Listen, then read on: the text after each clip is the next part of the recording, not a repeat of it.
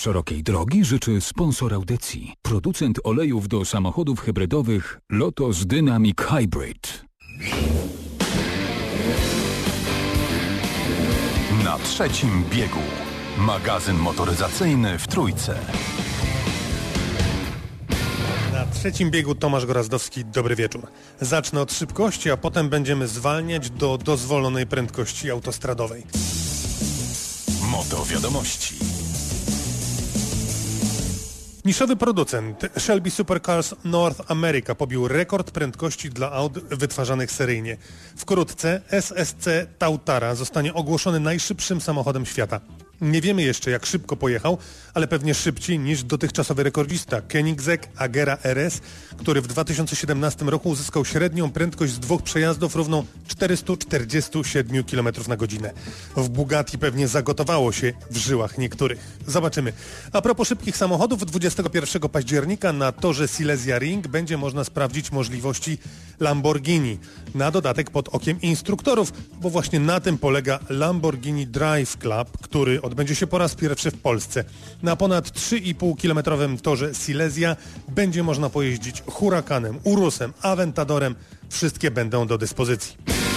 Telemedycyna. Wirtualna wizyta u lekarza to już pikuś, pomijając jaką wartość ma taka wizyta przy niektórych schorzeniach. Skoda opracowała innowacyjną aplikację. Za pomocą smartfona będziemy mogli zdiagnozować niepokojące dźwięki wydawane przez nasz samochód.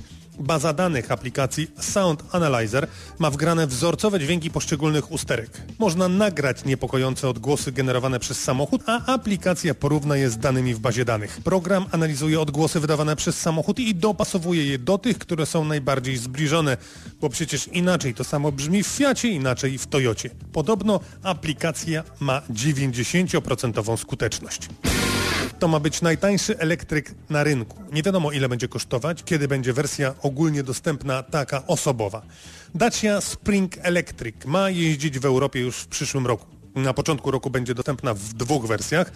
Odmiana osobowa przeznaczona dla firm carsharingowych i malutki dostawczak z bagażnikiem o pojemności 800 litrów i ładownością 325 kg. Ma mieć 373 cm długości. Mało, ale podobno udało się zaprojektować naprawdę przestronny samochód z bagażnikiem od 300 do 600 litrów przy złożonej kanapie.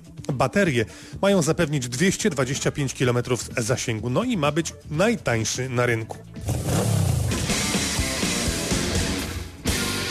Od elektryków prosta droga do diesla. To karkołomna nieco konstrukcja, ale, ale teraz o czymś, co kierowców, ba, motoryzacyjny świat dzieli na pół. Diesle, tak? Czy diesle nie? Afera Dieselgate nie pomogła zwolennikom diesla, przeciwnikom dodała bezpośredniego wtrysku energii. Na dodatek z niezrozumiałych, pozaracjonalnych powodów zaczęto uważać, że diesle są nienowoczesne, szkodliwe, zatruwają środowisko i generalnie za chwilę nie będzie można nimi nigdzie wjechać. O opinię w tej sprawie poprosiłem Macieja Pertyńskiego, jurora konkursu World Car of the Year. Z całą pewnością nie tyle sama afera Dieselgate, co sposób jej sprzedawania przez e, te firmy, które nie mają tak rozbudowanego, nie miały nigdy tak rozbudowanej palety silników wysokoprężnych jak grupa Volkswagena. Podbijały bębenka wszystkim tym, którzy narzekali ale myślę, że sama afera Dieselgate nie jest jeszcze przyczyną.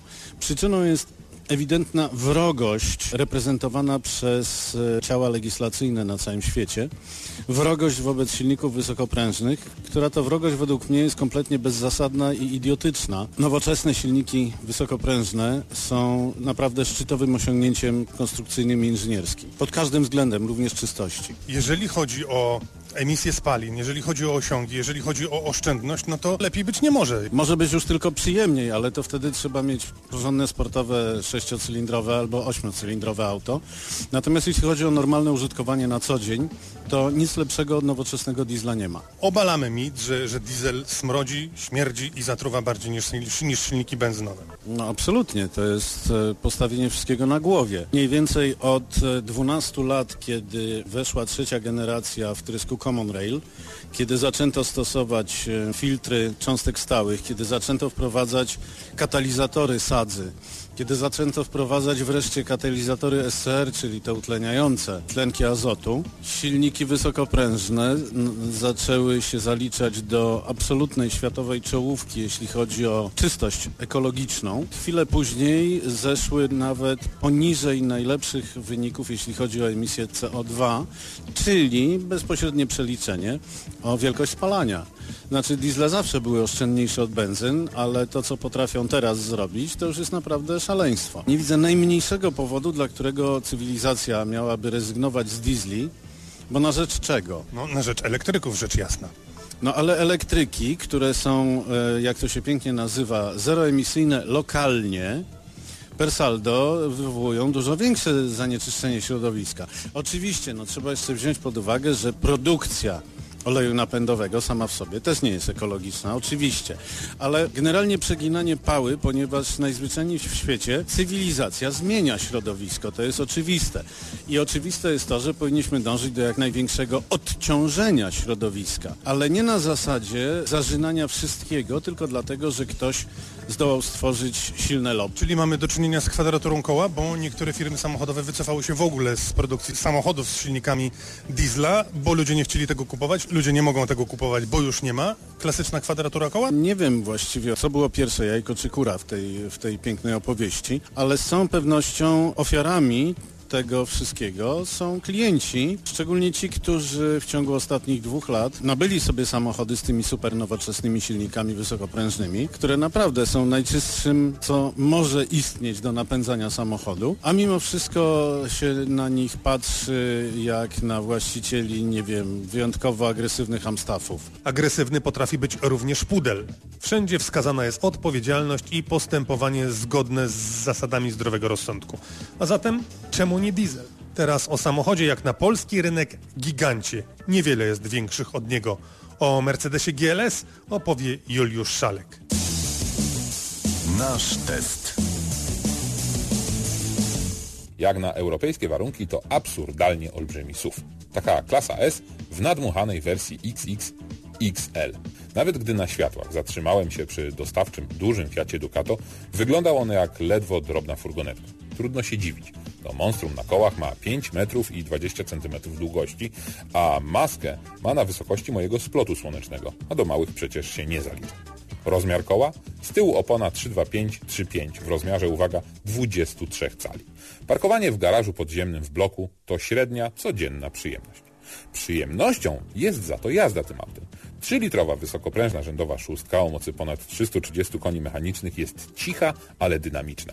Oczywiście to nie wersja AMG 63 z V8 pod maską i absurdalną mocą ponad 580 koni mechanicznych, ale i na takie GLS-y znajdują się chętni. Zwyczajny diesel w GLS-ie staje się niezwyczajny.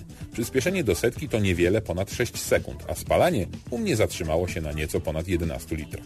Ale przy spokojnej jeździe na trasie udało się zejść do, uwaga, 9 litrów. Owszem, jadąc z prędkością do 120 km na godzinę, zresztą GLS nie prowokuje do wariactw. To raczej krążownik do wygodnej jazdy i to nie tylko w pojedynkę.